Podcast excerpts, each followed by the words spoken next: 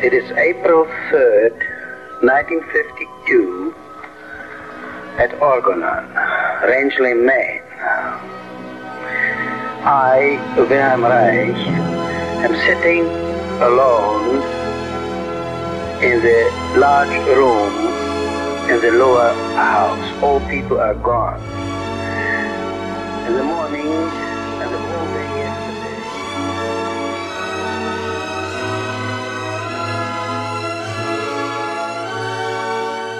Orgon, Raixanos e Raixanas. Aqui é o Felipe Salgado E aqui é a Ellen. e esse é o Terapia Haitiana. Para o episódio de hoje, trouxemos ela, que é neurocientista, professora titular da Universidade Federal Fluminense e pesquisadora sênior do University College London, da Inglaterra. Cientista do nosso estado pela FAPERJ, bolsista de produtividade do CNPq, mãe de uma adolescente de quase 17 anos, também estuda a interação da atenção e emoção com neuroimagem no cérebro humano, aplicando inteligência artificial na predição de transtornos psiquiátricos. É coordenadora do grupo de trabalho da UF chamado Mulheres na Ciência e é membro do movimento Parenting Science. Seja muito bem-vinda, Letícia de Oliveira. Pra gente é uma honra ter você aqui. Olá, obrigada. A honra é minha. É um prazer muito grande estar aqui com vocês né, nessa conversa. Obrigada, Letícia, mais uma vez. Obrigada eu.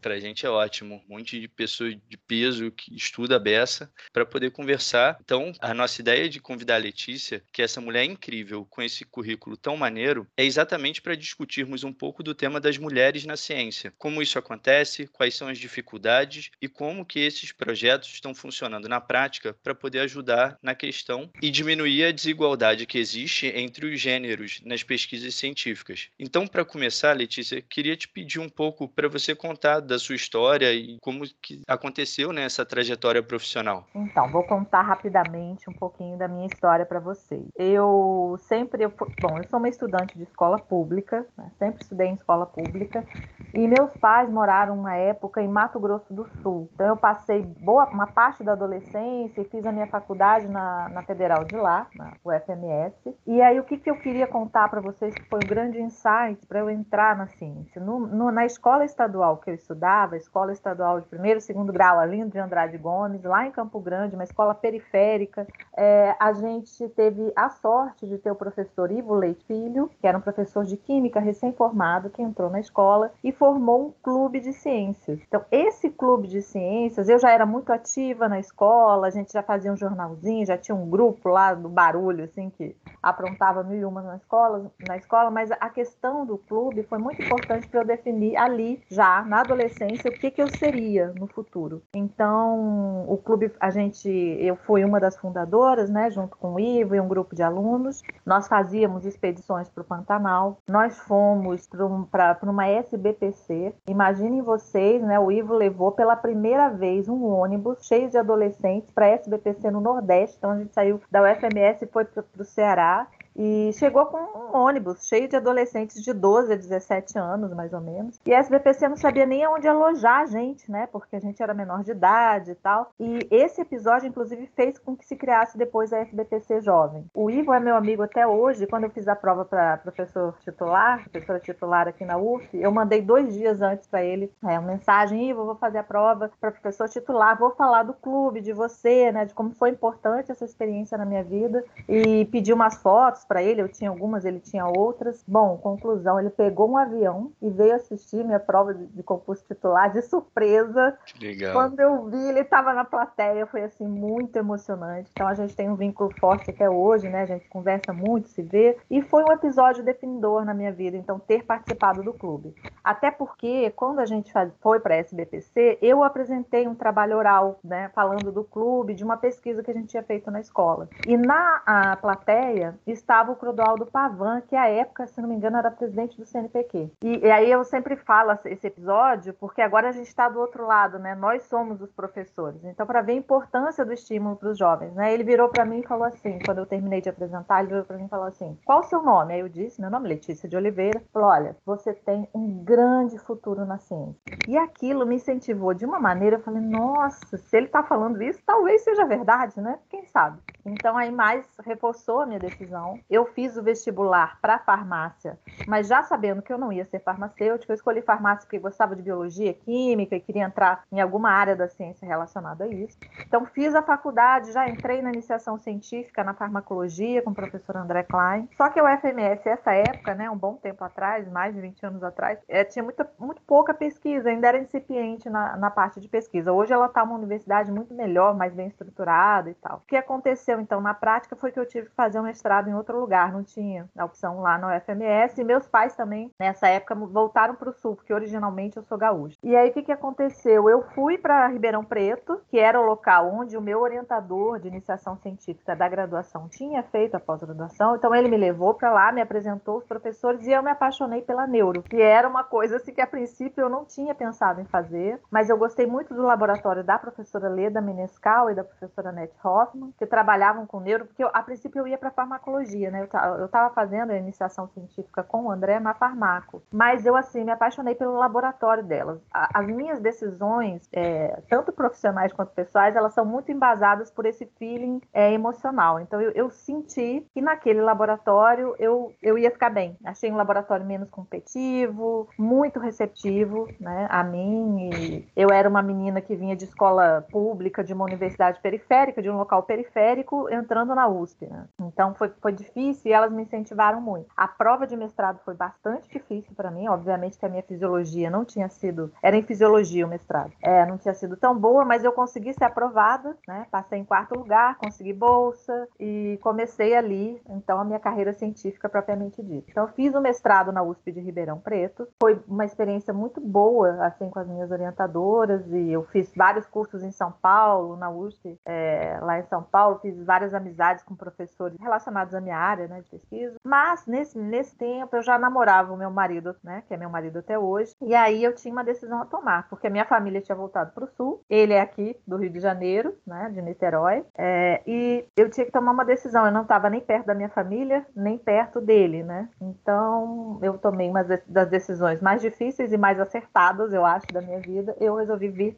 para Niterói, para o Rio de Janeiro, sem lenço, sem documento. Aí a gente começou a morar junto e eu comecei a procurar com indicações pós-graduações, né? Pessoas para fazer o doutorado. Tive a grande sorte e felicidade de encontrar a professora Eliane Volchan, que foi minha orientadora de doutorado, que é uma pessoa maravilhosa, assim, muito fora dos padrões da ciência. Quando eu digo isso, eu estou me referindo assim a o pensamento de que a ciência tem que ser colaborativa, né? menos competitiva, como vocês sabem, né? No ambiente científico há muita competição, né? E a gente trabalha muito no, no sentido inverso. E a Eliane é exatamente isso, uma pessoa extremamente humilde, modesta e que faz com que os alunos trabalhem juntos e, e, e foi então assim, meu doutorado foi um aprendizado muito grande. Falando nela, né? Foi ela quem começou essa questão de gênero, né? Ela começou a quando a gente ia nos congressos, ela começava, ah, mas por que que nas conferências plenas na neurociência que tem tantas mulheres, a gente só enxerga homens, né, nas grandes conferências. E ela começou a levantar toda essa questão e foi a partir dela, e depois eu conto um pouquinho melhor, que surgiu esse meu engajamento na questão de equidade de gênero de mulheres na ciência. Bom, depois que eu terminei o doutorado, eu já fui aprovada para a UF como professora em 2001, não, em 2002, 2001 eu terminei o doutorado, 2002 eu passei no concurso aqui para a UF para professora, então já tem um, tempinho aqui na UF, e fiz meu pós-doutorado em 2010, 2011 na Inglaterra nessa área de inteligência artificial que você mencionou. Certo? E desde então sou uma das coordenadoras do Laboratório de Neurofisiologia do Comportamento. A gente tem várias linhas de pesquisa, como você citou, né? É, muitas relacionadas, a gente trabalha com humanos, então entender o comportamento humano, como as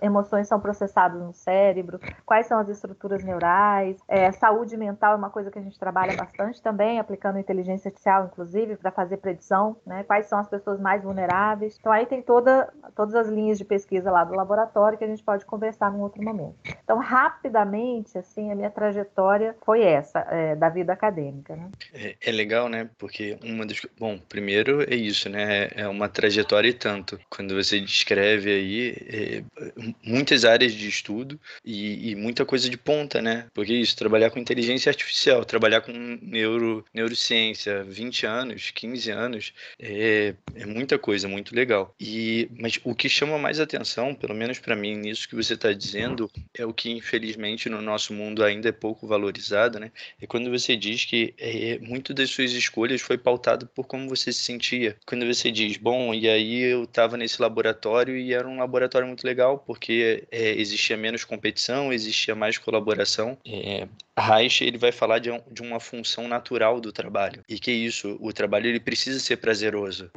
A gente vive num mundo onde muitas vezes é, é, é existem frases do tipo, né? Não, não é para ser bom, é trabalho. E, e é o contrário, porque isso, até se a gente pensa de uma forma muito objetiva, é o lugar onde a gente vai passar um terço da nossa vida durante muitos anos. Se for algo maçante, se for algo desagradável, se for algo hostil, o que a gente está produzindo vai ser fruto dessa nossa experiência. E aí quando você traz isso né, nessa dimensão, é, me chama muito a atenção, porque é isso, a gente também entende que o produto do, do seu trabalho ele vai estar diretamente relacionado com a forma como você se sente e como está organizado esse ambiente, né? Então, é muito bom. Mas é, é isso, então, Letícia. A ideia de, de você estar tá aqui é porque a gente quer também saber mais desses estudos, dos projetos que você tem feito, disso que você tem entendido, que é da função das mulheres na ciência. É, é fundamental que a gente possa discutir isso num mundo com uma quantidade muito maior de mulheres do que de homens.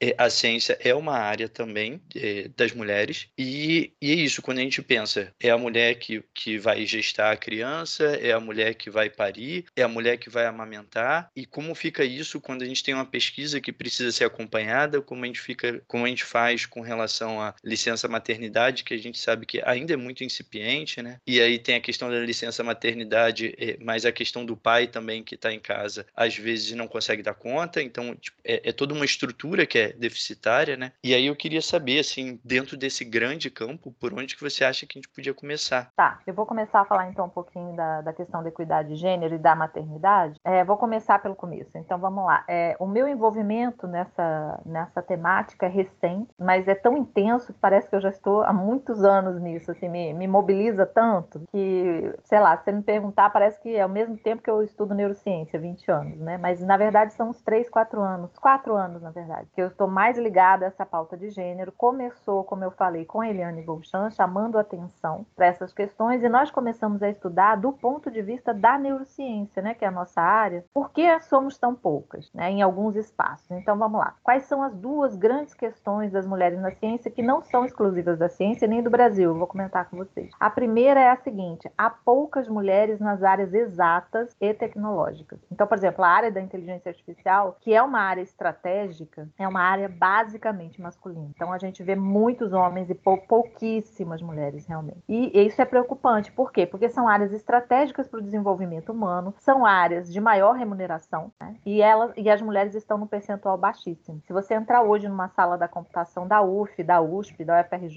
qualquer uma dessas universidades, você vai ver que de mulheres vai ter de 15 a 20% no máximo de alunas de graduação. Tá? Então, a gente tem isso que a gente chama de segregação horizontal. Isso está definido na literatura como segregação horizontal, já na base, nas alunas de graduação, por exemplo, você tem poucas mulheres. E a gente tem um segundo efeito que não é menos importante, que a gente chama de segregação vertical, ou efeito tesoura, ou teto de vidro, que em todas as áreas, mesmo nas áreas onde as mulheres são a absoluta maioria, como na psicologia, né, por exemplo, no topo a gente encontra os homens. Então, nos espaços de prestígio e decisão, as mulheres são subrepresentadas. Exemplo exemplos do que a gente tem, que a gente tem dessa subrepresentação, desse teto de vidro ou efeito tesoura. É, a UF, por exemplo, nunca teve uma mulher reitora. A UFRJ tem 100 anos, agora tem a primeira mulher reitora, que é a Denise. A Academia Brasileira de Ciências nunca teve uma presidente mulher. A representação feminina na Academia Brasileira de Ciências é baixíssima, cerca de 14, 15% dos titulares. O prêmio Nobel é absolutamente avassalador o efeito de gênero. Né? São pouquíssimas mulheres que ganharam durante toda a história e não está melhorando né? Porque a gente podia pensar, é uma questão de tempo, né? Se a gente vai olhar o prêmio Nobel, não está não tá melhorando. Na verdade, esse ano piorou em relação ao anterior. Então, e bolsas de produtividade, né? Que para quem não conhece, as bolsas de produtividade do CNPq são bolsas muito difíceis de conseguir e são dados aos pesquisadores de maior prestígio, maior produtividade, maior visibilidade. Basicamente, nós já, aí nós temos uma diferença de gênero imensa, que vai piorando conforme aumenta o prestígio da bolsa, porque ela começa no nível 2 e vai até o nível 1A. O nível 1A, a gente tem o quê? 15, 20% de mulheres. Né? Então, essa subrepresentação nos espaços de decisão e de prestígio é muito grave, porque é ali que as decisões são tomadas. Então, para onde caminha a ciência no mundo? Nesses espaços. E aí eu devo dizer que isso acontece na academia, na ciência, mas acontece em toda a sociedade. Se você for olhar as empresas, é a mesma história. Na política, né, que é muito espaço super importante para tomada de decisão, as mulheres são pouquíssimas. É, enfim, né, em todos os espaços é, a gente encontra esse efeito tesoura. Então, e, e, esse efeito tesoura, o que, que explica? Por que, que isso acontece? Né? Isso, isso, é uma pergunta que a gente se faz e tem estudado e publicado sobre isso. Por que, que as mulheres são tão poucas nesses espaços decisórios e por que, que elas são tão poucas nas áreas tecnológicas e exatas? Né? Os dois efeitos, a segregação vertical e horizontal. Para a segregação horizontal, que é essa de poucas mulheres em áreas exatas e tecnológicas, a gente tem, tem trabalhado muito com a ideia da construção dos estereótipos de gênero. E aí vem uma contribuição nossa da neurociência. A gente tem, eu tenho uma palestra, eu, a professora Eliane Volchan, a professora Fátima Mertal do FRJ e a Karen Calaza da UF, nós quatro montamos um grupo de estudo e nós temos, é, inclusive, publicado artigos sobre isso, né? Sobre essa questão do viés implícito e ameaça pelo estereótipo, construindo os estereótipos de gênero. Vou traduzir. O que, que acontece? Desde pequeno, quer dizer, o nosso cérebro ele trabalha com aproximações, tá? Então, agora falando do ponto de vista de neurociência, ele trabalha com reconhecimento de padrões e quando faltam informações, ele completa com o mais provável. Então, quando eu não conheço muito bem um grupo social, o mais provável é que o cérebro complete com o que ele está acostumado a pensar daquele grupo, certo? O que foi ensinado a ele no decorrer dos anos, né? Então, as meninas já, isso tem um trabalho da Unesco mostrando, de 6 a 8 anos, já acham 80% delas que engenharia é coisa de menino. Ninguém disse isso para elas, né? Mas esse reconhecimento dos padrões, das probabilidades, dos estereótipos é incorporado muito cedo. E aí a gente tem, como eu falei, a gente tem uma palestra com vários artigos da Science, da Nature, estudando esses efeitos e mostrando que as meninas já muito cedo associam brilhantismo a gênero masculino. Os homens, né, os meninos, obviamente, e as meninas também. Então essa associação, ela começa muito cedo. Tem um trabalho que eu acho muito assustador até que, que filmou os pais e mães nos museus e eles, os, tanto os pais quanto as mães, eles ensinam e explicam muito mais as experiências científicas para os meninos do que para as meninas. Obviamente que isso é implícito, por isso que a gente fala, é um viés implícito, muito modulado pelo nosso cérebro, absorvendo a cultura, a estrutura que está colocada, né? A nossa cultura. Então o nosso cérebro ele absorve isso e ele reproduz. Então a criação desses estereótipos de gênero tem muito a ver com esse viés implícito e, e com a construção desses estereótipos, né, que já começam muito cedo. Então, as meninas, é, você não precisa dizer que ela não vai ser uma astrofísica ou uma neurocirurgiã, porque isso já está dito na medida que ela não se vê representada ali. Para as questões raciais, a gente pode usar os mesmos exemplos, né? Isso é o que é o, que é o viés implícito, né? Eu ia te pedir para explicar um pouco, até para o pessoal que não está muito familiarizado com o conceito. Isso, é bem legal até falar. O viés implícito é uma propriedade intrínseca do nosso cérebro que serve, inclusive, é útil, né? Porque se você não tem todas as informações, é melhor completar com o mais provável, né? A gente não tem como processar, é, a, indo para um nível bem básico, até visual. Imagina oclusões, né? Os animais que andam nos galhos. Eles não, eles não veem todos os galhos desenhados. Você tem um, um galho ocluído pelo outro, você completa o que está lá atrás, com o mais provável. Você não vai imaginar que atrás daquele galho tem uma bola rosa. Tem outro galho, né? Então, essa capacidade de extrapolar extrapolar, de interpolar, de completar né, com, com os padrões mais prováveis é uma propriedade importante do nosso cérebro.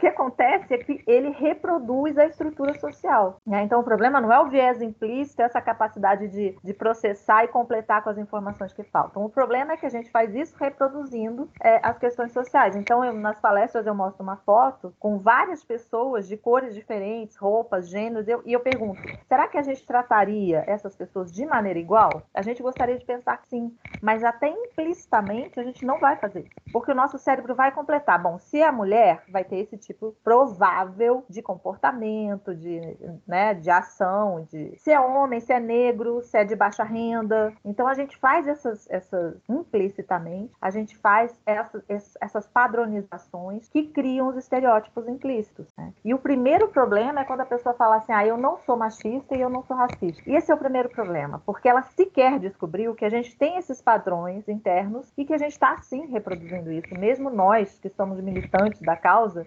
muitas vezes vamos reproduzir, vamos reproduzir padrões machistas ou racistas, né? É, é, é esperado. Então é uma luta cotidiana contra essa construção que é feita com a gente desde a infância.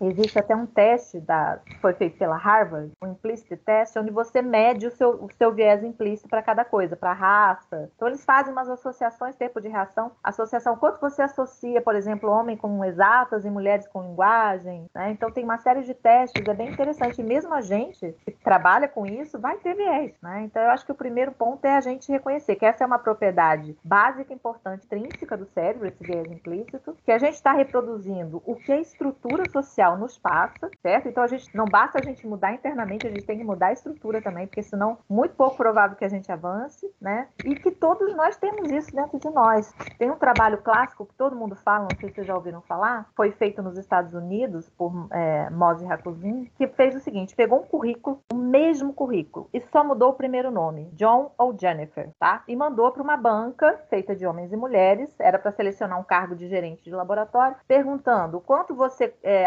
associa competência a esse currículo, o quanto você empregaria essa pessoa e o salário estimado. O viés de gênero é impressionante. Só o fato de ter um nome masculino ali muda completamente a avaliação do currículo, o mesmo currículo, né? Então é disso que a gente está falando e todos nós temos isso dentro de nós, essa reprodução da estrutura. É, é muito bom, assim, tudo que você traz vai gerando novas conexões aqui. Eu estou pensando, é, então o que você está trazendo é que esse mecanismo do viés implícito ele existe na gente, existe no, nos seres humanos, nos animais, é, como um mecanismo de defesa e um mecanismo de, de organização da vida, né? Então, isso é anterior à sociedade, isso é biológico, isso é um aspecto nosso.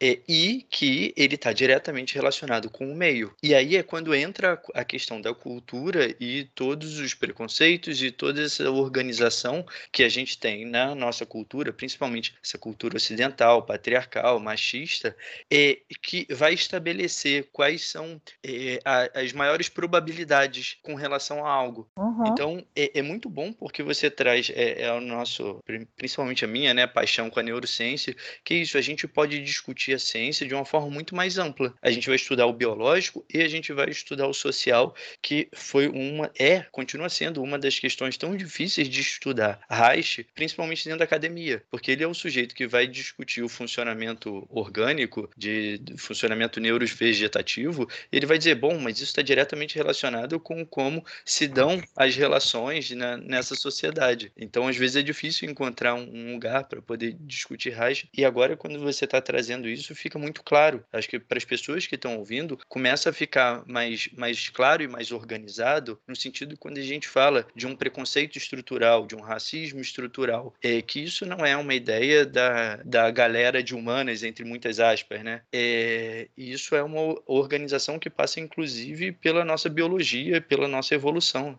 Exatamente. A gente tem dispositivos biológicos, eu gosto de pensar assim. O viés implícito é um dispositivo biológico que está a favor do meio ambiente e da cultura. Né? Então, dependendo de como a cultura e o meio se constrói, esse dispositivo cerebral ele vai funcionar de uma maneira ou de outra. É, é muito importante, né? Às vezes me perguntam, ah, mas tal coisa é mais biológica ou é mais cultural, social? É tão ligado isso, gente, é tão difícil de separar, porque o que a gente tem de biológico são potencialidades, né? São, são esses dispositivos que podem aparecer em maior ou em menor quantidade, de acordo com os gatilhos que acontecem no meio ambiente, né? Então, claro, tem coisas que são muito biológicas. Por exemplo, uma pessoa que tem esquizofrenia, ela tem distúrbios biológicos sérios e ali, né, que a gente está tentando mapear, tentando entender. Mas a maioria das coisas é muito nessa, nessa interação entre o biológico e o ambiente e o cultural. Né? É, é, é, é mesmo a esquizofrenia, é, que é super biológica, né, pode ter gatilhos no ambiente. Nem todo mundo, você pega duas pessoas esquizofrênicas, gêmeos, é, monozigóticos, né, com um DNA igual, e não, e não necessariamente todos serão,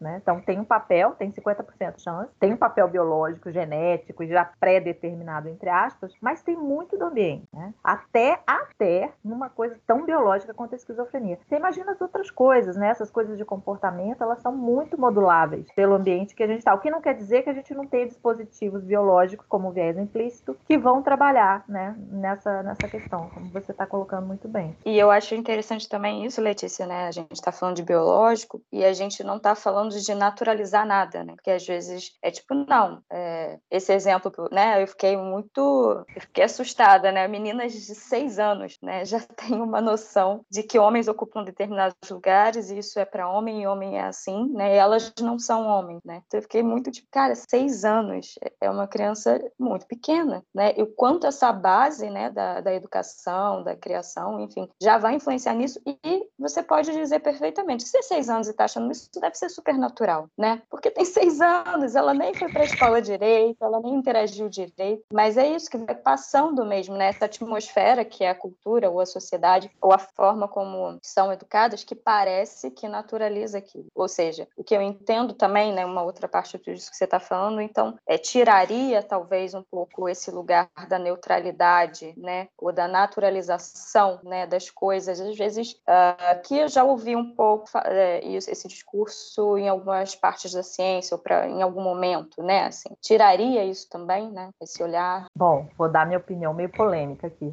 Eu não acredito em neutralidade, tá? Não acredito em neutralidade na ciência. Não quer dizer que a ciência não não estou desvalorizando a ciência com isso. Acontece que nós pesquisadores já temos um viés quando a gente faz a pergunta. É tanto verdade que quando aumenta a diversidade na ciência, que é isso que a gente tem batalhado, né? Eu sou uma das, das ferrenhas batalhadoras para aumentar a diversidade na ciência. A ciência melhora. Melhora por quê? Porque você coloca outros vieses de, de, de percepção, de vivência, né? Então, quando você coloca as mulheres para coordenar, olha que interessante esse dado. Quando você coloca mulheres para coordenar a pesquisa, muda a pesquisa, muda a pergunta. E, obviamente, que muda os resultados e as conclusões. Um exemplo que eu acho belíssimo, é, para mim, não sei se vocês já ouviram falar sobre isso, é, era um mito de que apenas as aves machos cantavam, em sua maioria. Aí, agora, recentemente, um grupo de mulheres foi revisitar esse mito e descobriu que isso não é verdade. As fêmeas cantam também. Então, olha que lindo isso, né? Quando você coloca as mulheres para fazer pesquisa, ou seja, você coloca um outro olhar, você recebe outras respostas. Então, assim, é tudo baseado em evidência. A gente defende a ciência baseada em evidências, obviamente, mas nós, pesquisadores, não somos isentos. Nós fazemos as perguntas de acordo com o nosso, né, o nosso feedback pessoal. Então, por exemplo, estudar maternidade nunca vai ser uma, uma temática de homens, muito pouco provável, porque é uma vivência que sequer eles conhecem, né? Então, precisamos ter, sim, pessoas, né, ou, ou as questões raciais, elas precisam de pessoas que vivenciam aquelas questões para até fazer a pergunta certa, porque senão nem a pergunta certa você vai fazer, né? Então, eu não acredito nessa neutralidade. Eu acho que é super importante a gente ter diversidade, porque a gente aumenta o, os pontos de vista possíveis sobre aquela determinada questão, faz questões diferentes, encontra respostas diferentes e é, explicações diferentes para explicar aquele fenômeno, porque também tem isso, né? Tem uma, a, eu e a Eliane, as meninas, a gente sempre discute um vídeo que a gente viu lá no, acho que foi na Discover, uma pesquisa que mostra o seguinte: as meninas eram, era um experimento onde você puxava uma cordinha e mudava o slide, tá? Que as crianças, bebês, estavam assistindo. Aí eles falaram a diferença de gênero. Então o que acontece? Eles pararam, eles é, desvincularam esse mecanismo. Então o bebê puxava a cordinha e o slide não mudava. O que, que os meninos fazem? É, puxam a cordinha, puxam a cordinha, puxam a cordinha, não muda o slide, eles continuam puxando a cordinha. E as meninas, na média, puxavam a cordinha, quando viam que não mudava, começavam a chorar. Qual foi a nossa interpretação quando a gente viu? Nossa, as meninas são bem mais espertas, né? Sinalizam rapidamente que o sistema não está funcionando. A interpretação dos pesquisadores é de que os homens são mais persistentes. Então vê que até a interpretação precisa, né? E a gente não sabe dizer o que é uma coisa ou outra, mas precisa de ter. Vamos discutir o que, que aconteceu ali, né? Precisa de ter os vários olhares. Afinal de contas, a ciência é feita por gente, né? É. E aí você está trazendo uma coisa que era mais uma das perguntas. Você é ótima, Letícia. Eu não preciso nem perguntar, você já está dizendo tudo que eu tinha para poder é, querer saber. É, que isso, assim, para além da, da questão óbvia de por que ter mais mulheres na ciência, né? É, que é, é uma questão isso, tipo, é, das mulheres poderem ocupar esse lugar quando é desejo delas, de uma valorização que seja equânime para homens e mulheres. E aí, mas aí eu ia perguntar, do ponto de vista da ciência, é, qual é a função de existirem mais mulheres? E é isso que você está dizendo, né? São outras perspectivas, seja de um ponto de vista biológico, seja por conta de um ponto de vista cultural, mas são outras perspectivas e isso vai enriquecer a ciência, né? Então isso é muito legal. Então, uma questão que eu ia comentar com vocês, que é importante, bastante vinculada a tudo isso que a gente está comentando, e é uma contribuição da neurociência que a gente tem falado bastante, é a seguinte: além desse viés implícito da construção desse estereótipo, o que, que também acontece? Quando uma mulher ou um negro, né, uma minoria, uma pessoa subrepresentada, ela vai para um espaço onde essa subrepresentação acontece, vamos dar um exemplo clássico, né? Uma mulher entrando no Congresso Nacional como deputada, por exemplo, né? Ou uma mulher entrando na Academia Brasileira de Ciências, na diretoria, onde é basicamente só existem homens. O que, que vai acontecer com essa mulher? Ou com esse negro, né? Esse grupo, é, as pessoas negras, as pessoas super representadas. Um fenômeno que a gente chama de ameaça pelo estereótipo. O que, que é isso? Você se sente tão diferente dos outros, você se sente num espaço que não te pertence, que muitas vezes essa sensação de não pertencimento, ela gera uma ansiedade e essa ansiedade pode de fato prejudicar inclusive o desempenho da pessoa naquele espaço. Né? Então, é, por que, que eu estou falando isso para vocês? Porque a gente precisa ter consciência desse fenômeno para lidar com ele. E por que, que ele existe? Né? Vamos pensar aqui é, até do ponto de vista biológico e neurocientífico. A nossa espécie ela é ultrasocial. Então, diferente até, isso é uma definição de um pesquisador chamado Tomazello, um italiano. Então, diferente até de outros primatas que são sociais, bastante sociais, é, o Tomazello diz que nós somos ultrasociais, porque a nossa única força vem da capacidade de interação entre nós. Então, não temos garras, não temos dentes afiados, somos fracos fisicamente, não somos velozes. Então, qual é a nossa força? A nossa força é a capacidade de trabalhar em conjunto, em colaboração. Quando essa pessoa subrepresentada entra nesse espaço onde ela não sente o pertencimento, né, isso vai gerar nessa né, sensação de exclusão, ela é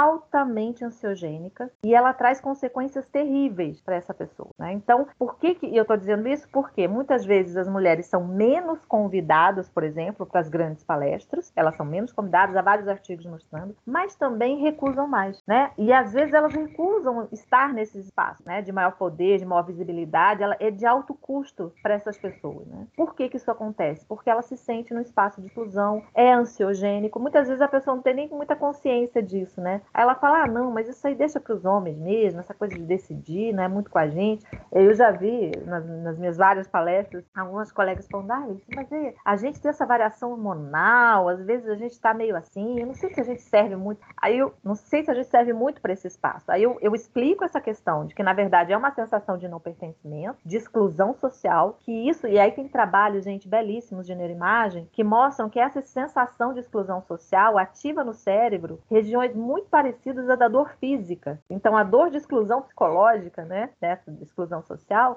ativa regiões, tem uma certa superposição com as regiões no cérebro que se ativam para dor física, para vocês é, perceberem como é intenso. E também tem trabalhos na literatura mostrando que quando esse, essa ameaça pelo estereótipo acontece, há uma queda de desempenho daquele grupo que se sente ameaçado. E se você fizer numa outra situação onde ele não tem ameaça pelo estereótipo, o desempenho não, não cai, né? Então é uma, é uma questão criada pelo contexto. Que é importante também você trazer, porque eventualmente é de grupos mais radicais e necessariamente, né, é, organizados no discurso do ódio, isso vai ser alegado dessa forma, né? Não, mas olha só, tem menos mulheres porque elas aceitam menos. A gente convida igual, mas elas vêm menos. E aí é, aparece de uma forma muito, muito clara, né? O que você estava discutindo lá no início, que é o, o, a importância fundamental da gente poder começar a reorganizar essas bases, né? Reorganizar a estrutura social. Porque isso, se um, uma pessoa pertencente a, a, um grupo, um grupo desses que, que você citou, né?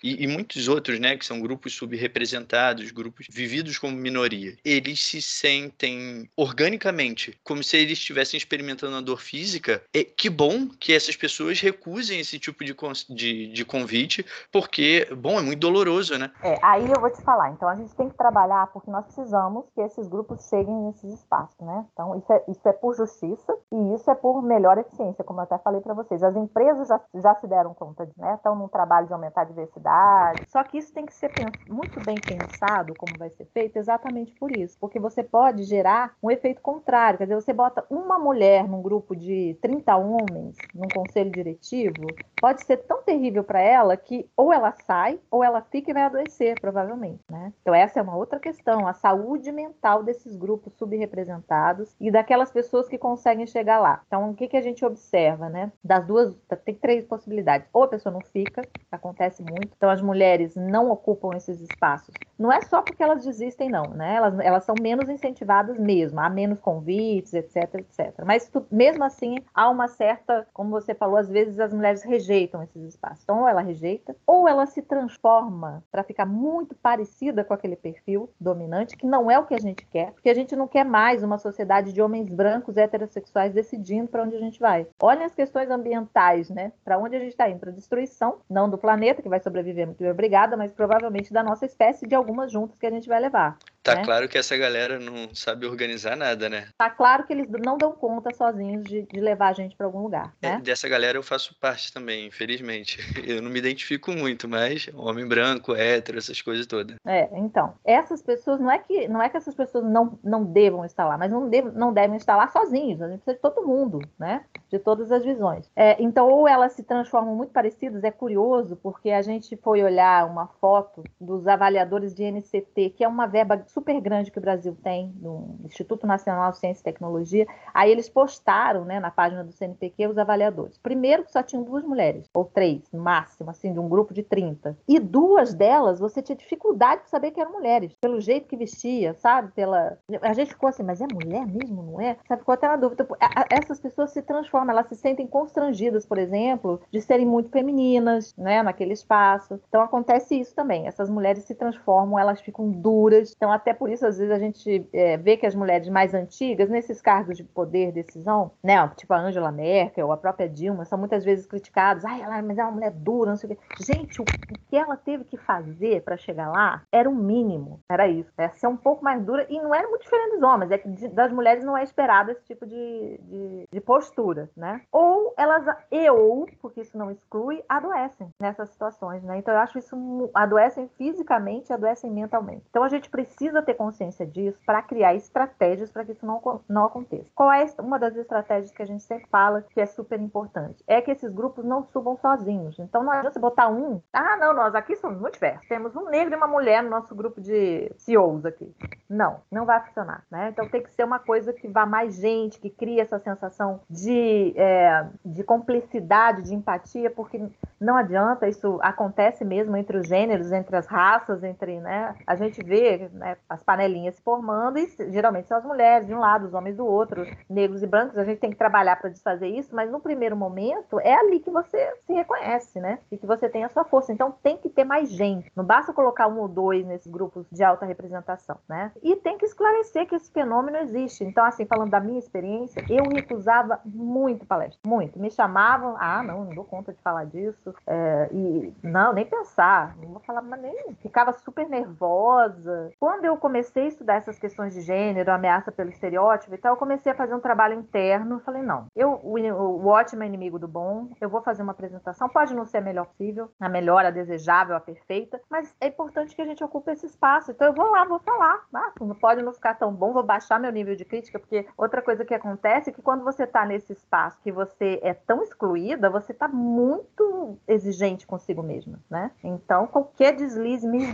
Deus eu não falei isso, naquele slide eu esqueci de mencionar tal coisa, não- né? A gente fica super exigente. E é mais cobrado também, tá? Por todo mundo. Então, o que a gente precisa fazer é desfazer essas coisas, e eu acho que o primeiro passo é tomar conhecimento de que esses fenômenos existem. É por isso que eu tenho dado essas palestras, podcasts, estou aqui falando, né, para vocês, porque a gente precisa saber que existe. A gente precisa lidar com isso, explicar para as pessoas e as pessoas passarem a cobrar menos, né? Então eu, eu comecei a fazer essa reflexão. Será que eu também não sou mais exigente quando eu assisto palestras de mulheres, né? E, Uhum. e aí, muito engraçado que aconteceu uma vez, eu estava terminando uma dessas palestras e um colega meu chegou e falou assim: Nossa, você está falando que as mulheres têm mais dificuldade de aceitar convite, parará, parará. Eu vou te falar uma coisa: uma vez me chamaram para falar de meditação. Eu não sei nada sobre o assunto. E aceitei.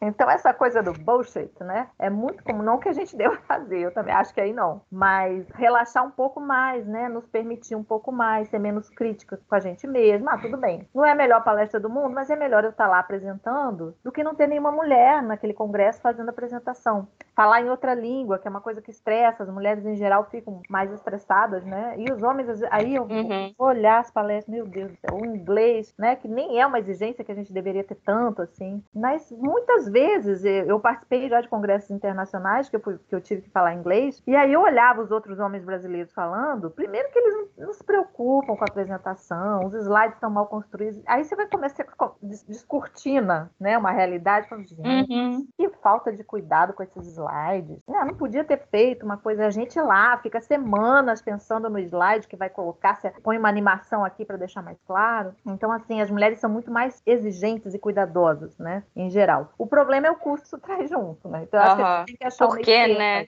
É, é porque, né, que as mulheres são assim e, e onde é que é esse limite, né? Porque, ok, muito bom, né, se poder ser cuidadosa, né? Mas é, qual é esse limite? Porque o cuidado, ele às vezes é mais cuidadosa por medo, né? Porque tem tanto medo e foi tão exigida, né, que teve que fazer aquilo. Quando você dá esse exemplo, né, da pessoa que do, do homem que foi falar sobre meditação, eu não sabia muito bem, né? Mas foi, né, tá bom, né? Estão me chamando, vou lá. E é perguntar um pouco assim, mas poxa, ele aceitou e eu não aceitaria isso jamais, né? Do que que a gente está falando? É porque é esse, é, essa pessoa é uma pessoa super segura, né? Que acha que vai dar conta até de falar disso. E eu não sou uma pessoa super segura. É tirar isso também do individual, né? Esses dias, é, foi esses dias mesmo. Eu e o Felipe a gente estava conversando, né? E a gente estava falando da criação de filhos e tudo. E a gente falava, nossa, claro que isso também tem um custo emocional é, para os meninos, né? E para os homens. Mas assim, ah, um menino quando ele tem medo de subir num lugar,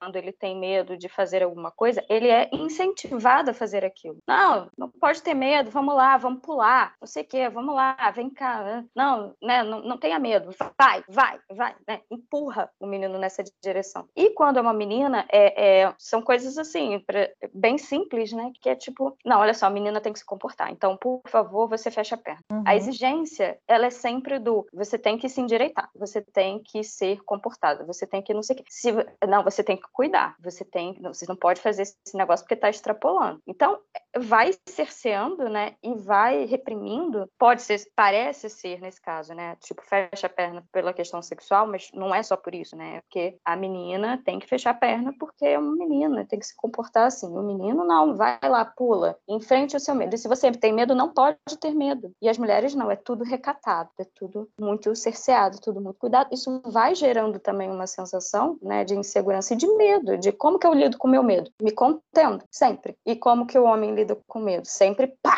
indo. Nem se dá conta de preferência, né? Assim, preferência nem tem, né? É, Melhor. Não, perfeito, Ellen. Você falando isso, eu me lembrei de uma coisa que, olha só, muito recentemente eu me dei conta. Eu conversando com meu marido, ele, é, tanto ele quanto eu, a gente viaja para esse congresso, essas coisas assim, né? E ele sempre, é, quando chega, por exemplo, chegou no hotel, deixa as coisas e o que, que ele vai fazer? Vai, vai andar pela cidade. Anda, senta no bar, toma uma cerveja, tranquilo. E eu pensei, gente, como eu sou. Eu pensava, né? Ai, como eu sou limitada, por que, que eu não faço? Falei, gente, eu não faço isso por um motivo simples: medo. Eu tenho medo de chegar, deixar minhas coisas no hotel e sair andando assim, pela cidade, sentar num bar que eu não conheço, pedir uma cerveja sozinha, né? Então nós somos muito cerceados pelo medo. Em parte faz sentido, né? A gente também sabe da, da, da violência contra as mulheres, né? Como é terrível, mas em parte é esse medo construído, que às vezes nem, nem faria tanto sentido, dependendo do lugar do, onde você está do mundo, é um lugar seguro, você poderia fazer isso, mas você não faz porque já foi colocada uma mulher sair sozinha andando, sentar no bar e pedir uma cerveja numa cidade que ela não conhece, não, né? E, e, eu nunca tinha me dado conta disso, né? É muito curioso como a gente é norteado por esse medo, né? E como existem uns medos que os homens sequer imaginam. Aí quando eu conversei com ele, ele, nossa, mas é totalmente isso, né? Ele falou, nem, nem, nem me ocorre muito de ter medo. Ah, certo, tem um lugar ali que eu vejo que é mais escuro, não sei o que, não é da cidade, eu evito e tal, mas, né? Então, essa, essa liberdade liberdade, gente, não posso imaginar o que é isso. Sair, não ter medo, de olhar os de explorar, sair andando. É uma coisa que nós mulheres não simplesmente não conhecemos, né? E aí eu lembro uma frase da Nina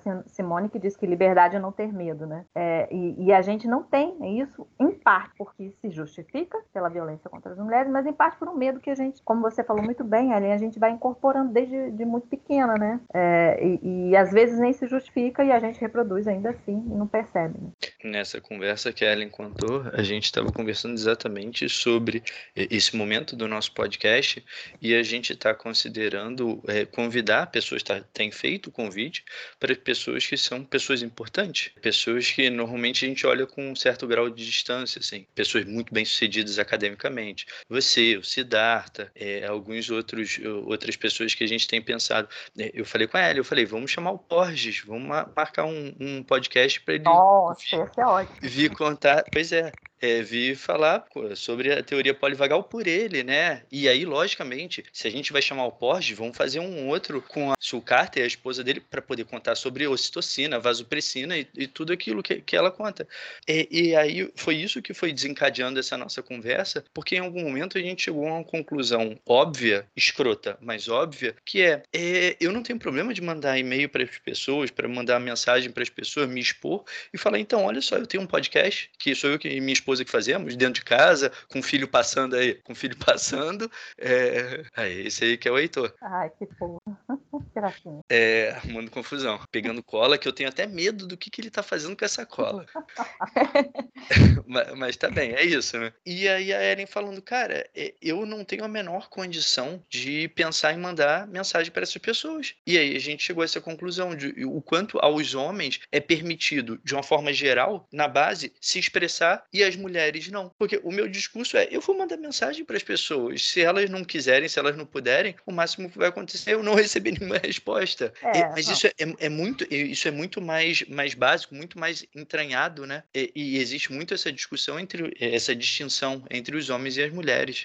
É, e isso traz consequências. Então, o que, que acontece? Os homens fazem mais colaboração, mais colaboração internacional, publicam mais, são mais citados. Nesses índices, você já deve ter visto, né? Os 20 mil cientistas mais importantes da América Latina, os 100 mil mais importantes. Vem fazendo esses índices, os mais importantes. Adivinhe qual percentual de mulheres? A gente já fez, eu tenho até um artigo publicado sobre isso. No, no caso dos 100 mil cientistas mais importantes do mundo, nós olhamos os brasileiros, só 11% são mulheres. 11%, gente. Com base nas citações, nas publicações. Então, é, traz consequências, né? Essa questão da, do homem ser mais ousado, vai lá, não, eu vou falar com pós, vou falar. Chega no final da palestra, eu, primeiro, mulher não pergunta em, em, em congresso, né? Morde medo. Mas sempre tem um rapaz lá, estudante exemplar, papá, perguntas inteligentes, as meninas querem, né? E tem até um estudo mostrando que se uma mulher for a primeira a fazer pergunta, as outras vão depois. Mas se começar com um homem perguntando, já acabou. Acabou, as mulheres não perguntam mais. Então, a, a postura é completamente diferente, Felipe. Isso que você falou, acho que vocês discutiram, é muito relevante, né? A, a postura mais assertiva, eu não diria agressiva, é uma postura mais assertiva, né? De buscar, enfim, o não eu já tenho, por que eu não posso escrever, né? É mais ousada. Essa é muito uma postura dos homens que nós mulheres fomos ensinadas culturalmente a não apresentar, tá? Então isso é uma coisa que a gente tem que mudar e, e, e é bem difícil. Ela deve concordar comigo. Eu sinto a mesma coisa. É muito difícil. É bem difícil porque muitas vezes a gente nem se dá conta, né? Que é isso que você estava contando das suas viagens, né, com seu marido. Em algum momento você se deu conta, mas olha quanto tempo demorou de viagens e de fazendo isso e, e estando com ele, né? Uma coisa diferente, mas de achar que nem parar para pensar, né? É realmente muito é, entranhado e é estrutural, né? É, é. E aí, assim, agora indo mais para a questão da maternidade, que eu acho que é uma coisa importante, né, da, da gente comentar. Então, uma outra coisa, então, como eu falei, né, essa segregação horizontal, quer dizer, poucas mulheres nas áreas exatas e tecnológicas, tem muito a ver com esses, com os estereótipos de gênero, isso tudo que a gente está falando, né, essa construção cultural que acaba afastando as mulheres de algumas áreas, mas e também de, das posições no topo, mas a maternidade também, agora falando da segregação vertical, que é esse efeito tesoura, teto de vidro, que as mulheres estarem subrepresentadas no espaço poder. A gente, né, eu faço parte do grupo Parenting Science e também coordeno o GT Mulheres na Ciência da UF, e tanto num quanto no outro a gente discute muito essa questão da maternidade, que é um fator importante. Então, aí falando sobre isso, a nossa posição não é que a maternidade ou a parentalidade seja um problema, é muito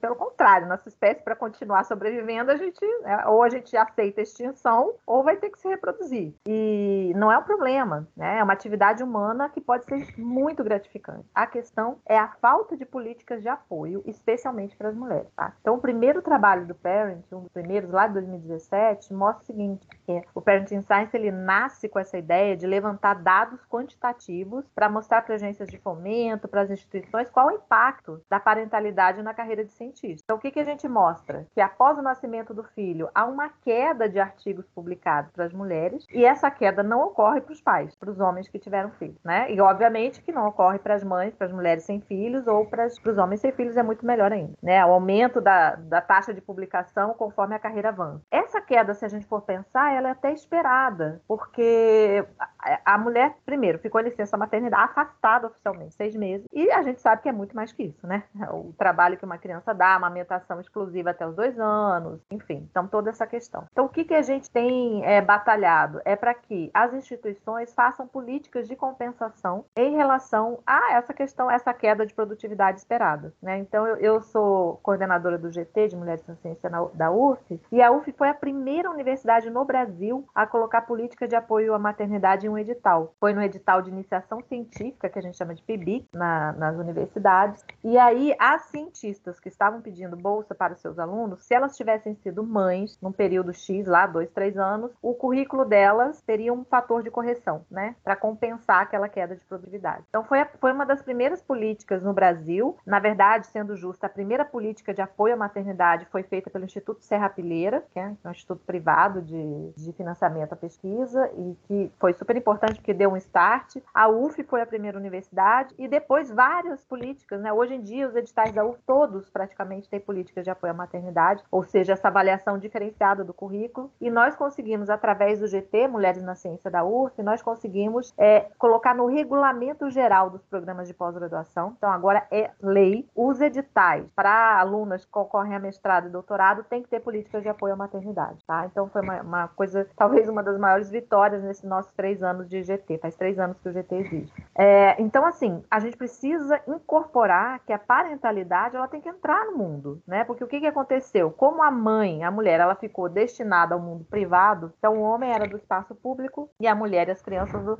espaço privado. Na medida que a mulher, isso, aí tem várias pessoas que podem falar melhor do que eu, isso foi intencional, é uma das coisas do capitalismo, né? De excluir as mulheres totalmente, né? Lembrando que a gente também está falando de mulheres brancas, porque a história das mulheres negras é bastante diferente, né? Então tem que chamar alguém que entenda tanto desse processo histórico para falar para vocês, quanto do, das mulheres negras, que é outra história. Elas sempre estiveram no mercado de trabalho, sempre deixaram seus filhos, né? Então é uma história bem diferente. Mas as mulheres brancas foram confinadas a esse espaço privado e a elas era alocada o, alocado o cuidado dos filhos. Né? Então para elas era isso. E até a Silvia Federici, que é uma, uma italiana feminista, né? Muito interessante, ela fala que não, na verdade foi chamado de amor, mas era trabalho não remunerado, na verdade. Então que que acontece? É, com a, essa mudança de perspectiva, as mulheres indo para o mercado de trabalho cada vez mais, né? Também por uma questão do capitalismo, né? É, e também da, da própria luta da, da, das feministas, as crianças ficaram onde nesse limbo, né? Então elas vão ter que ser incorporadas dentro dos espaços, né? E os pais vão ter que ter outra postura. Isso é uma coisa que já está sendo bastante trabalhada, embora ainda esteja muito longe do ideal, né? Mas, assim, por exemplo, no exemplo prático, um congresso não pode existir sem um espaço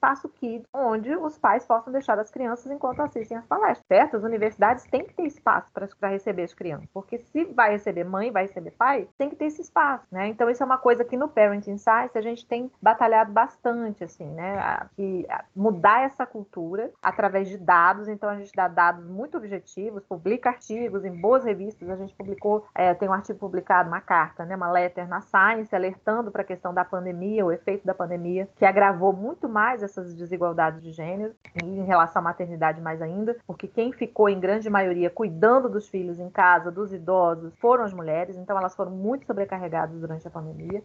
Nós coletamos dados, publicamos um artigo que está tendo bastante repercussão também, mostrando quem foram, na ciência, quem foram as pessoas mais impactadas, quais os cientistas mais impactados, tá? Pela pandemia. Adivinhem vocês, né? Então tem uma pergunta lá que a gente acha bem importante que é assim: o quanto você conseguiu submeter os artigos artigos como planejado após o início da Covid-19. O que, que vocês acham que aconteceu? Os homens brancos e sem filhos estão lá em cima, quase todos continuaram submetendo, né? A gente tem relatos de alguns que até aumentaram o número de emissão dos artigos. Aí depois você tem os homens negros, né? Lá um pouco abaixo, aí você tem as mulheres brancas e as mulheres negras lá embaixo. Então, quem foram os mais impactados? E quando você olha a parentalidade, aí é um efeito assim muito interessante. A gente tem um gráfico que mostra que mulheres mães até de filhos até 12 anos tiveram um impacto imenso pela, pela pandemia na sua capacidade de submeter os artigos como planejado, né? Até 12 anos. Para os homens não faz diferença a idade do filho. Eles têm uma, né? Eles, eles submeteram muito mais, independente da idade do filho. Né? E as mais impactadas, quer dizer, as mulheres que realmente tiveram os índices mais baixos de autorrelato delas, né? De estavam conseguindo ser produtivas e submeter os artigos, foram as mulheres negras, independente de serem mães ou não, ou não, né? Então as mulheres negras, como a gente sabe, elas estão e essa é uma questão muito urgente que diz respeito a todos nós, não só as mulheres negras, né? A gente precisa falar dessa questão racial e a gente precisa se ver como raça racializado. Nós somos uma raça e ra é uma raça que oprime outras, né? Então a gente precisa falar sobre isso, é... porque de fato a gente está construindo uma academia que é voltada, né, para brancos essencialmente e para homens. Né? Então as mulheres hum. negras estão lá embaixo e a gente precisa discutir mecanismos para tentar mudar essa realidade. Né? Eu tenho, tenho, me dedicado muito a isso e mesmo quando a gente fala ah, lugar de fala, tudo bem, eu não sou uma mulher negra, mas eu sou mulher branca, eu sou racializada, né? E estou na posição de dominação. Então a gente, os uhum. assim como os homens, tem que ter espaço de fala dentro das suas limitações para a questão de gênero também, né? Porque a mudança tem que ser feita por todo mundo, não são só as mulheres negras ou só as mulheres ou só os LGBTs, né? É uma coisa que interessa a todos nós, né? Uma... Então Sim. até no... fala, Ellen. Ah, desculpa. É, não, e por isso, né, falar de equidade, né? Porque a gente sabe que tem essas idiosincrasias, assim, né? Que são estruturais, que são culturais, que fazem com que as pessoas não partam do mesmo lugar, né? Então não tem como comparar, né? Por isso que é importante a gente falar de equidade, porque aí tem que olhar especificamente para aquele grupo, para aquelas dificuldades, né? O que está acontecendo, né? Perfeito. A gente, bom, nós todos, tanto, tanto do Parent quanto do grupo de Mulheres na Ciência, lá da UF, a gente é super a favor de ações afirmativas, que não incluem só é, cotas, né? São, são ações muito mais gerais, é, mas é exatamente o que você falou, né? E, e, eu até, até acho interessante, porque às vezes o pessoal fala de mérito. Não, mas teve até um, um lance lá em São Paulo, que houve aquele problema com a obra, aí falaram, ah, mas é porque agora com essa mania de colocar a mulher em tudo, colocaram a mulher, uma mulher para gerenciar a obra e deu errado. Tem que ser por mérito. Houve essa. E aí eu, eu até costumo dizer o que mérito, de que mérito a gente está falando. Se você pega um aluno que sofreu todas essas opressões, essas ameaças, essa sensação de exclusão, né, por ser negro, por ser mulher, por ser periférico, é, e ele consegue tirar um 7 numa prova de mestrado, com certeza esse 7 vale muito mais do que um 9, ou um 8,5, um 8, de um homem branco, classe média, que sempre estudou nas melhores escolas. É, é até vergonhoso entendeu? Você querer é, dizer que o, aquele 8,5 foi melhor. E é de mérito que a gente está falando. É de mérito, né? O que a gente está fazendo uhum. é uma compensação esperada pelas desigualdades no ponto de partida, como você colocou muito bem. Então, assim, uhum. se você sai de pontos muito diferentes, sofreu opressões muito diferentes, vai lá e tira uma nota como um 7, por exemplo, é um notão. É uma nota quase equivalente a um 10, né? Então, assim, é, é, é também questão de mérito, né? A pessoa fala, não, que não está dando mérito. Não, tá sim, é mérito sim, né? Só que você tem que olhar o histórico da pessoa. E é até engraçado, porque, por exemplo, as universidades americanas fazem muito isso, né? Elas, elas olham muito o histórico, né? Quem, é essa pessoa, de onde ela veio. Então, aquela nota dela é colocada dentro de um contexto, né? Então, ela pode ser, ela pode valer muito mais que um 7, dependendo do contexto que a pessoa vem. Claro, o que, o que é muito mais adequado, né? Poder olhar para ver quem é aquela pessoa. Até pra gente, eh, se a gente for tratar a questão do mérito, eh, isso precisa ser colocado em perspectiva, né? Não é só a nota final lá, porque a gente sabe que isso vai, vai ser muito desigual, exatamente pelo que a Ellen estava falando, porque as pessoas partem de, de lugares muito distintos. Eu queria saber um pouco mais do, desses, dos projetos, né, do Parenting Science e, e do Mulheres na Ciência, porque tem uma coisa muito legal que você está trazendo, que eu estava pensando aqui, que é o seguinte: se a gente olha para a ciência, né, para a história da ciência, ela é uma área que foi desenvolvida majoritariamente por homens é, e durante muito tempo. Então, é, faz sentido a gente entender que toda a estrutura estrutura de como se faz ciência é uma estrutura considerada pelo funcionamento dos homens numa sociedade muito machista. Daí ser razoavelmente simples a gente entender é, como que as mulheres não têm espaço e principalmente como que essa relação com a parentalidade ela não aparece dentro da ciência ou não aparecia dentro da ciência durante muito tempo, porque é isso, né? Se a mulher está reservada o espaço do, do privado, né? Que é de cuidar do filho, de gerenciar a casa, de tratar de, de todas essas tarefas é, privadas. E aí, se a gente expande mais, isso tem a ver com o que você falou, da questão do, do capitalismo. É, Reich vai falar disso, Marx, Engels falavam disso, que essa organização privada da família, ela é a base para poder estruturar esse Estado capitalista. E aí que vai ser opressor. Então, tem todas essas coisas. E aí, quando você traz essa questão de os congressos, eu vi uma postagem esses dias, é, foi, foi até uma crítica, né, do, no, no perfil do, do Pirate in Science, é, mostrando um congresso que não, não tinha espaço kids e que não permitia que crianças participassem. Que é, é isso, né? Eu olhei e eu pensei, caramba, que coisa bizarra. E no momento seguinte, o que eu pensei foi, caramba, que coisa bizarra, eu nunca pensei que é, deveria existir um espaço kids num congresso, e eu já fui a muitos congressos, principalmente antes de ter filho, né? Então, quando você fala da importância de a gente discutir isso, da importância de os processos seletivos incluírem as mulheres que forem, foram mães, né, há pouco tempo, e, e de existir esse espaço para entrada das mães, por conta de toda essa estrutura social, e principalmente das crianças, isso passa por a gente repensar toda a estruturação de como a gente faz ciência no mundo, né? Com certeza. É uma Porque mudança. É muito amplo. É uma mudança drástica, cultural, dentro da, da ciência e do mundo, né? Porque não é, é. Se a gente vai incorporar as crianças no mundo, né? Não vai, não vai fazer de conta que elas não existem. Que a gente tem uma frase clássica, né? Que você já deve ter visto. A gente tem que trabalhar como se não fosse mãe e ser mãe como se não trabalhasse, né? Então, é uma coisa que não fecha a conta. Se a gente for fazer isso, é uma mudança imensa, tá? Então, agora falando do Parent, nós, assim, muito orgulhosamente ganhamos o prêmio Nature no ano passado, né? É, a Nature, ela dá prêmios individuais para mulheres cientistas individuais e dá prêmios para grupos que incentivam mulheres na ciência. Então, a gente concorreu com o mundo todo, os outros grupos eram maravilhosos, assim, grupos na África, enfim, muito, incentivando as mulheres na ciência, mas nós ganhamos e com isso veio uma verba razoável. Então, esse ano, é, foi, a gente ficou muito, muito feliz. Nossa, foi assim, vocês podem imaginar, né, a nossa felicidade. Bom, é, então esse ano a gente está é, planejando, além do, dos levantamentos de dados que a gente sempre está fazendo sobre qual é o panorama, porque as agências elas ignoram que existe o problema. A CAP, o CNPq, o Ministério da Ciência e Tecnologia, o MEC, as universidades, não, que problema? Ah, não, é problema? Tem mãe? Não. Então a gente não tem jeito, né? A, a, e até porque a gente gosta disso, a gente faz ciência baseada em evidência. Então a gente faz vários levantamentos e mostra, olha só, aqui agora a gente está fazendo na UF, né? Então está subrepresentado. A gente tem 15, 20% de mulheres pesquisadoras bolsistas de produtividade um lado CNPq. Tem que... E isso não muda. Se você for olhar de 20 anos para cá, continua esse percentual. Então a gente fica mostrando evidências, né? Mostra o efeito da maternidade, a gente fica mostrando essas evidências, criando artigos, mas a gente tem também alguns programas. O ano passado a gente fez um programa chamado Programa Amanhã, onde a gente fez um crowdfunding, né, um financiamento coletivo, e conseguiu uma verba suficiente para ajudar 23 mães a terminarem seus cursos de pós-graduação, mães em vulnerabilidade. Todas, né, claro, várias se inscreveram, nós fizemos um processo de seleção é, baseados né, na condição socioeconômica, na, em questões raciais, então muitas indígenas, algumas aldeadas, inclusive,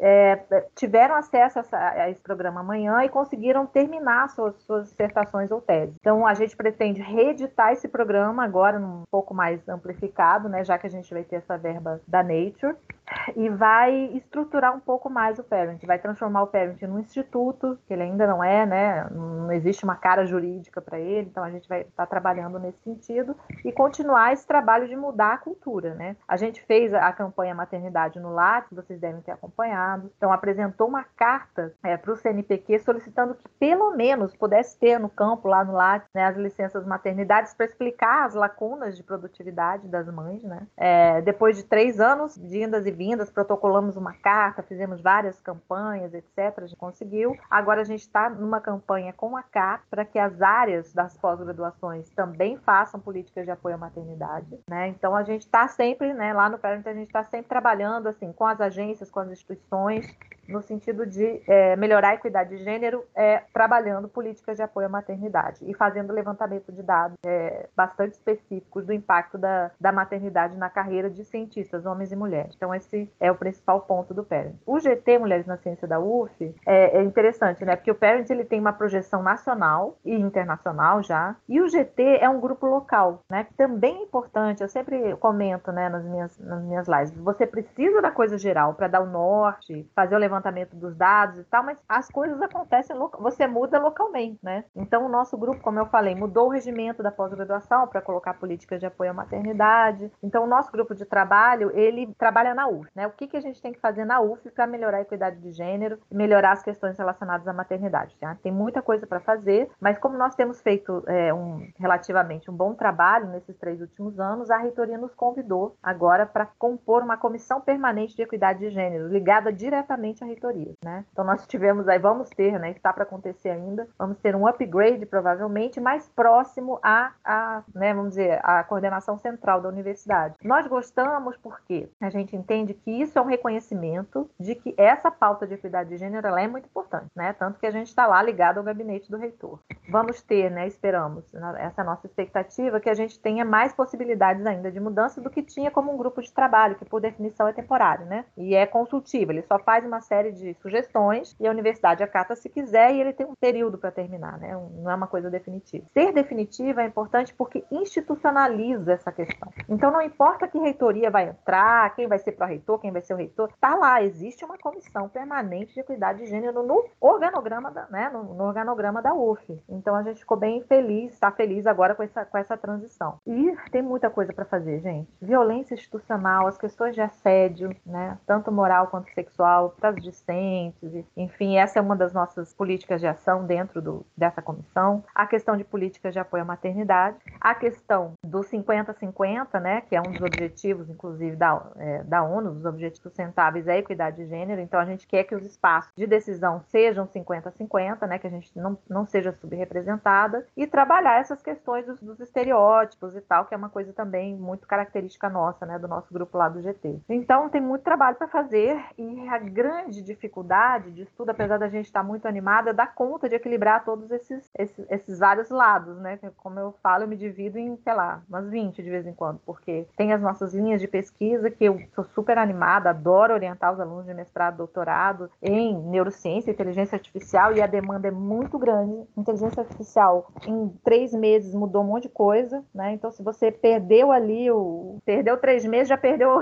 muita coisa. Então, é muito difícil de trabalhar nessas linhas assim que são muito exigentes e ainda tocar esse outro lado, né? De, de, de ter uma ação mais ativista, digamos assim, de equidade de gênero. Então, eu estou tentando equilibrar todas as coisas aí. Vamos ver como é que como é que como é que a coisa vai. Bom, pelo visto está dando certo, porque você está fazendo isso tudo e ainda está gravando podcast, então a coisa está funcionando, está recebendo reconhecimento da reitoria, recebendo reconhecimento de revista internacional, então está dando certo. Eu, eu, fiquei pensando aqui uma coisa enquanto você estava falando, inclusive nesse final, né, quando você diz que tem muita coisa para ser feita. Dentro de todo esse contexto, é, é, o nosso podcast é um podcast que é ouvido majoritariamente por mulheres, está uma média de 3 para 1, 4 para 1, com, com inserção no mundo inteiro, porque tem brasileiro ouvindo a gente no mundo inteiro e até pessoas de, de outras nacionalidades, né? Isso é legal que o Spotify vem trazendo. Mas, ainda assim, até um pouco do que você tinha dito lá atrás, e que esses problemas são problemas de todos. E aí, o que eu queria te perguntar é o seguinte: qual você acha que é o papel dos homens dentro de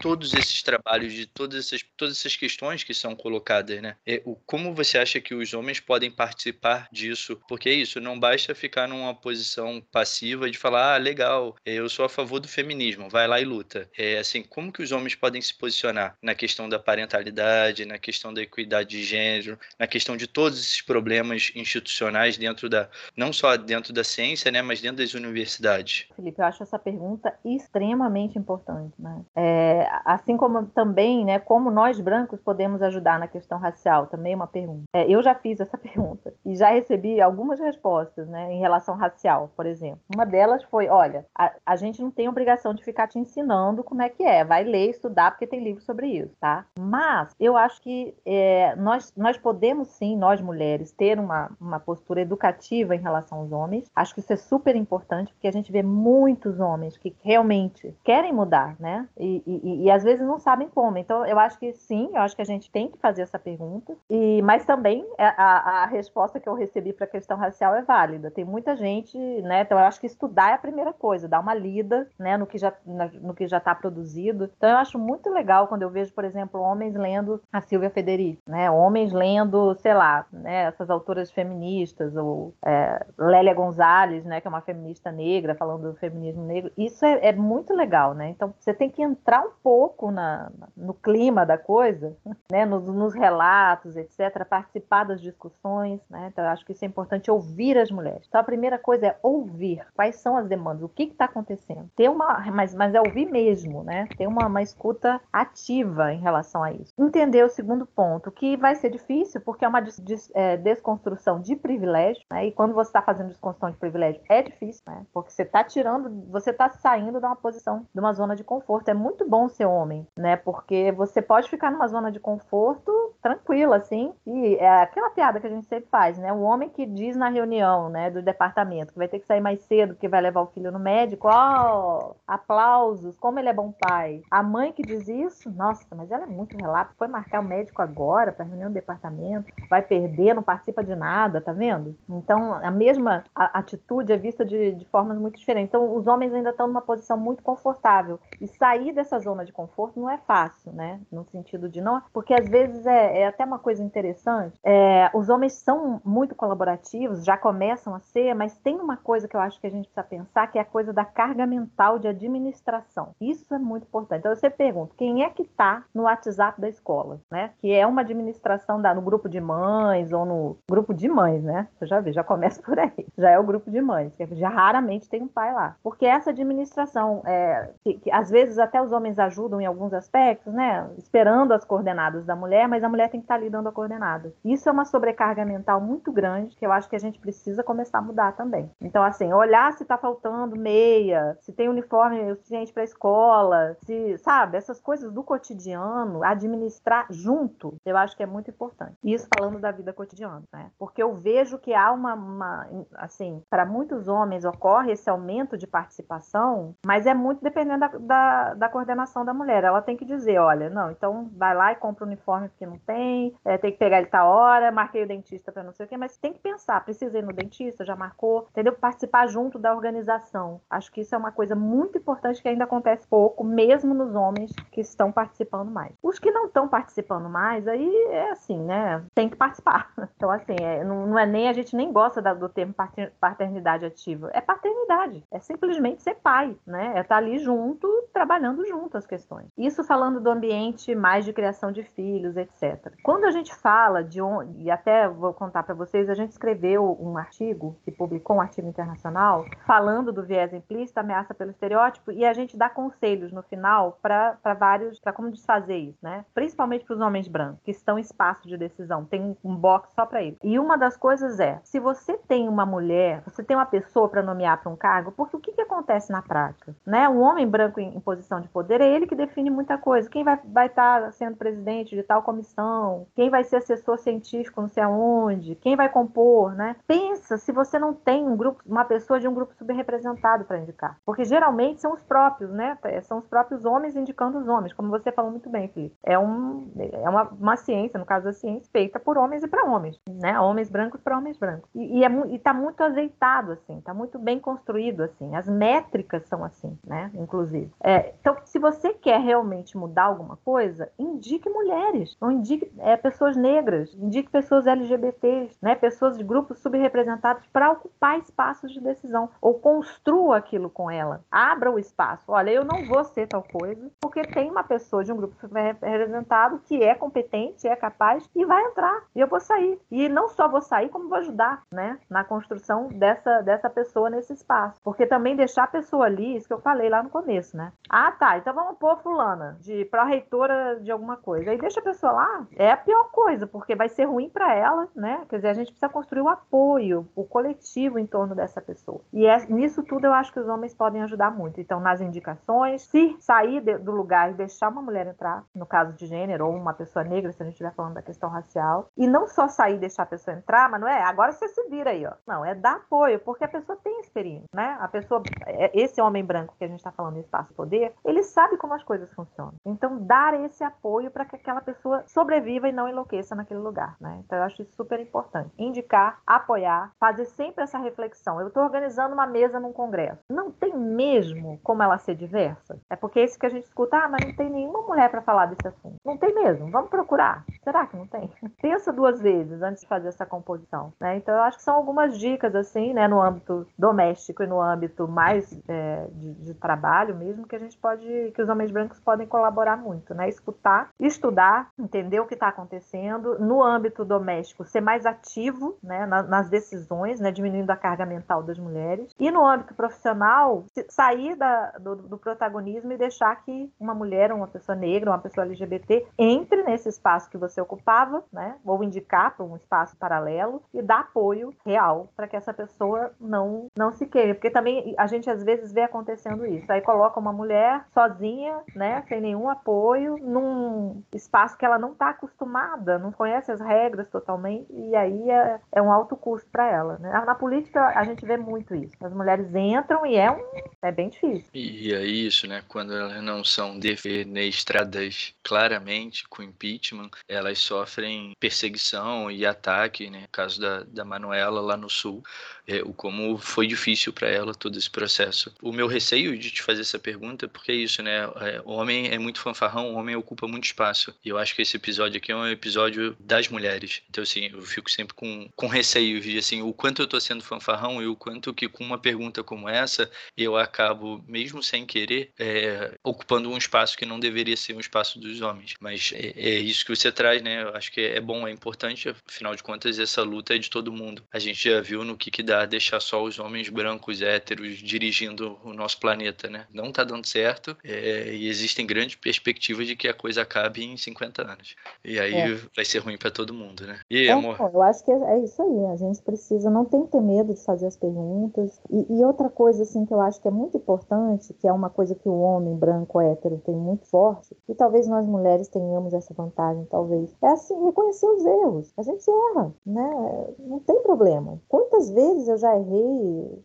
errei, né? Eu não tinha ainda essa percepção. É, vamos voltar, vamos, vamos refletir, vamos tentar mudar. Eu acho que é, é muito essa disponibilidade para fazer essa reflexão, reconhecer os erros e tentar mudar. Não é uma coisa fácil, mas é possível e, e, e não precisa ter esse peso, sabe? Assim, de. É, né? é possível que a gente mude, é, é tranquilo, é possível errar. Não normalizar os erros e não fazer nada com isso, mas também tem esse outro lado. Né? Ah, não é assim mesmo, os homens Não, não é isso que eu estou dizendo. A gente erra. E a partir dessa reflexão do erro, é que a gente vai conseguir fazer a transformação, né? Se você não faz a reflexão a partir do erro, acho que está tudo bem, aí fica mais difícil. É, a gente foi também escolhido, a UF, a Universidade Federal Fluminense, né? O GT de Mulheres na Ciência da UF, e a URGS, aí representando o Parenting Science, que é coordenado pela Fernanda, está no ASC lá da URGS, para fazer parte de um projeto com o British Council de Equidade de Gênero. Então, a gente está uma parceria com uma universidade inglesa e estamos recebendo mentorias, né, ou trocas de experiências com essa universidade inglesa para construir um plano de equidade de gênero, né, para as nossas universidades. Então, acho que isso foi uma conquista que a gente teve também, tanto do Parent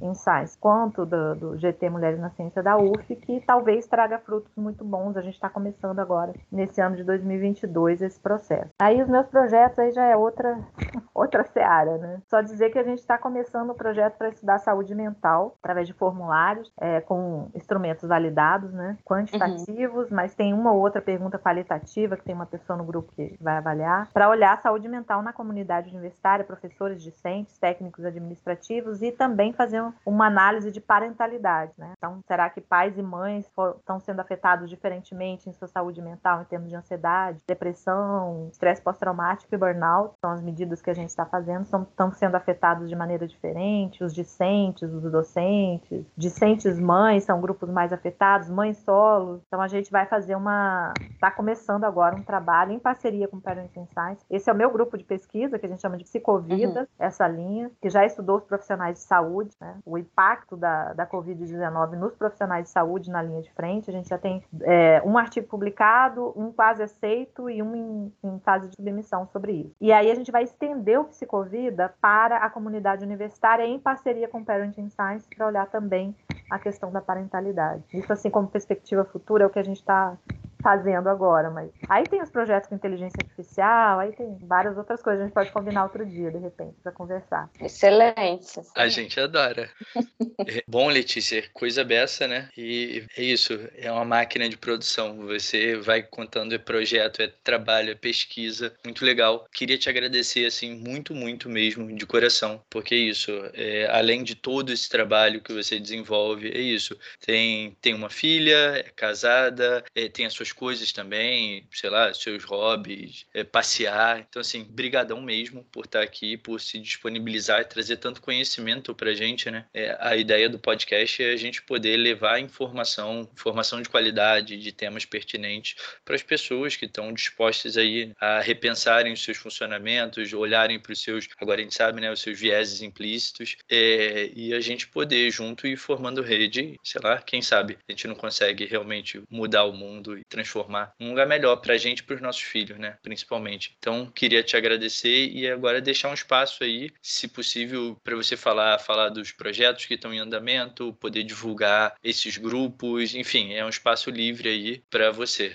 Então, eu queria só finalizar agradecendo muitíssimo. Foi uma manhã super agradável, né? A gente conversando aqui. A conversa fluiu muito fácil, falei pra caramba. É um prazer estar com vocês, né? Conhecer um pouco mais do trabalho de vocês. Acho que você falou uma palavra palavra-chave, a palavra rede, a palavra coletivo. Então, eu acredito totalmente nisso. Eu acho que a gente tem que mudar a ciência nesse sentido. A ciência é muito individualista e muito competitiva. Então, a gente precisa trabalhar coletivamente, em parceria e né, destruir essa ideia de que a competição vai nos levar a lugares melhores, porque não é o que tem ocorrido na prática. A gente está vendo que isso não deu certo, né? Então, vamos fazer um outro modelo. E só finalizar dizendo que eu faço um comentário vetorial, como diz minha amiga Zélia, que é o seguinte eles podem mudar a velocidade, mas não a direção. Então a gente, o caminho é para frente, assim. Eu acho que vai ser muito difícil a gente voltar totalmente, apesar dos retrocessos que a gente viu, voltar totalmente, né? As mulheres não vão voltar para a cozinha, os negros não vão voltar para a senzala. Então a gente está num processo, né? Se por outro lado a gente está tão preocupado com como é que o nosso mundo vai ficar e é uma preocupação muito importante e, e justificável, é, por outro a gente tem muitos movimentos é, surgindo, movimento negro, movimento feministas, que me dão muita esperança. Então eu acho que se a gente for sobreviver, o caminho é esse, né? Eu não tenho muita dúvida de que o caminho é no coletivo, é com a diversidade, é desconstruindo a competição em favor da colaboração, que é a característica inata da nossa espécie. A nossa espécie é dependente de colaboração para sobreviver, né? Então nem é uma coisa assim tão extraordinária, né? É, faz parte do nosso repertório comportamental para sobrevivência. E eu tenho confiança de que a gente pode conseguir mudar a relação entre nós e a relação com o planeta para uma relação mais harmoniosa, mais respeitosa e estou confiante de que isso, isso, é possível, né? E o grupo de vocês né, reforça essa minha ideia. Muito bom, muito bom estar aqui com vocês hoje. Obrigada, Letícia. Eu geralmente no final, né, tento observar um pouco como que eu me senti, né? Estou me sentindo agora ao final da, das conversas que a gente tem no podcast, assim. É, vou dizer que percebo que eu tô num, tenho uma parte minha aliviada mesmo mesmo de escutar você falando, sabe? Tantas coisas é, que têm sido feitas, né? É, que vocês estão fazendo nesses grupos. Então, me dá um certo alívio, me dá esperança, me traz uma certa felicidade mesmo de ver que isso é um caminho que é de luta, né? De luta diária, mas que está sendo construído, né? Que já vem sendo construído e principalmente que está sendo tem essa possibilidade de ser construído com, com mais é, re, com uma rede, com mais é, generosidade, né? É, podendo ser uma luta que não é tão agressiva e tão competitiva. Então, é, é isso que eu estou sentindo. Assim, gostei muito da nossa conversa. Muito obrigada mais uma vez por você ter, ter vindo aqui conversar com a gente. Espero que nos encontremos em outros episódios. Tudo bem, estou super à disposição para qualquer conversa eventual futura. Letícia, passa os links ou onde encontrar o Parent in Science, o, o Mulheres na Ciência, porque você falou, tem crowdfunding, tem uma série É. de ações Uhum. que é legal. Então, se as pessoas souberem, para elas poderem dar ajuda, né? Qual é o melhor jeito de eu te passar? É, Fala, pode falar o que que tem. E, É, tem e de site, qualquer forma, sa- O Parenting Science é parenting.science.com e o GT de Mulheres na Ciência é mulheresnaciencia.org. isso tem perfil no Instagram também? Tem perfil no Instagram, o Parenting Science tem no Instagram, tem no Facebook, tem canal no YouTube. E o GT Mulheres na Ciência da UF no Facebook é GT Mulheres na Ciência e no Instagram é Mulheres na Ciência. Mulheres na Ciência UF. Tá bem. Aí vocês acham lá. De qualquer forma, quando eu fizer as postagens, eu marco lá. Tá. A gente vai mudar para comissão permanente, né, o GT. Então, estamos trabalhando agora nessa transição, mas a gente vai manter o, o conteúdo que está lá no, no GT. Ah, legal. Muito então bom. tá. Então, Letícia, beijo pra você. Muito obrigada, querido. Beijo. Foi, Até foi uma muito próxima. legal conversar. Foi Gostei ótimo. mesmo. Beijo. Beijinho, bom final de semana. Tchau, tchau. Tchau, tchau.